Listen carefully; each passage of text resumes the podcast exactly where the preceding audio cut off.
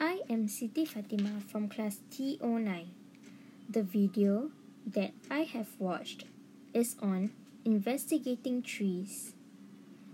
In the video, I have observed the different roles of the teacher.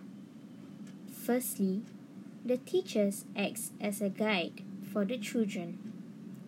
The teacher allows them to investigate and ask them questions to help them in their investigation or findings. The teachers included open ended questions such as Are the trees same or different? Why are they different? As well as close ended questions like Just like we have talked about, are they mushrooms? Teachers also uses graphic organizers for children to paste which leaf color do they like? They also used props for storytelling, such as a tree board, where children can help place the different animals found in the tree while the teachers reads the story. In the investigation on trees, there are many process skills involved, includes observing, recording, comparing, communicating, and classifying. Teachers provide outdoor learning to investigate on the trees by allowing children to observe them, feel and touch the textures of the leaves and bark.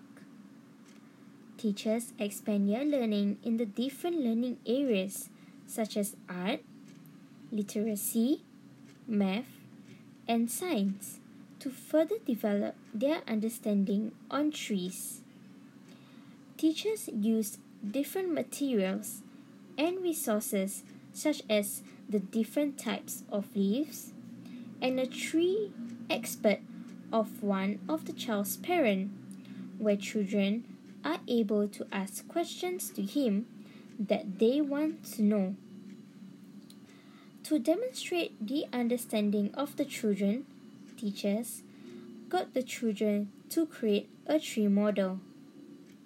From the video, I have learned that we can use the different learning areas to help children to get the content knowledge in depth.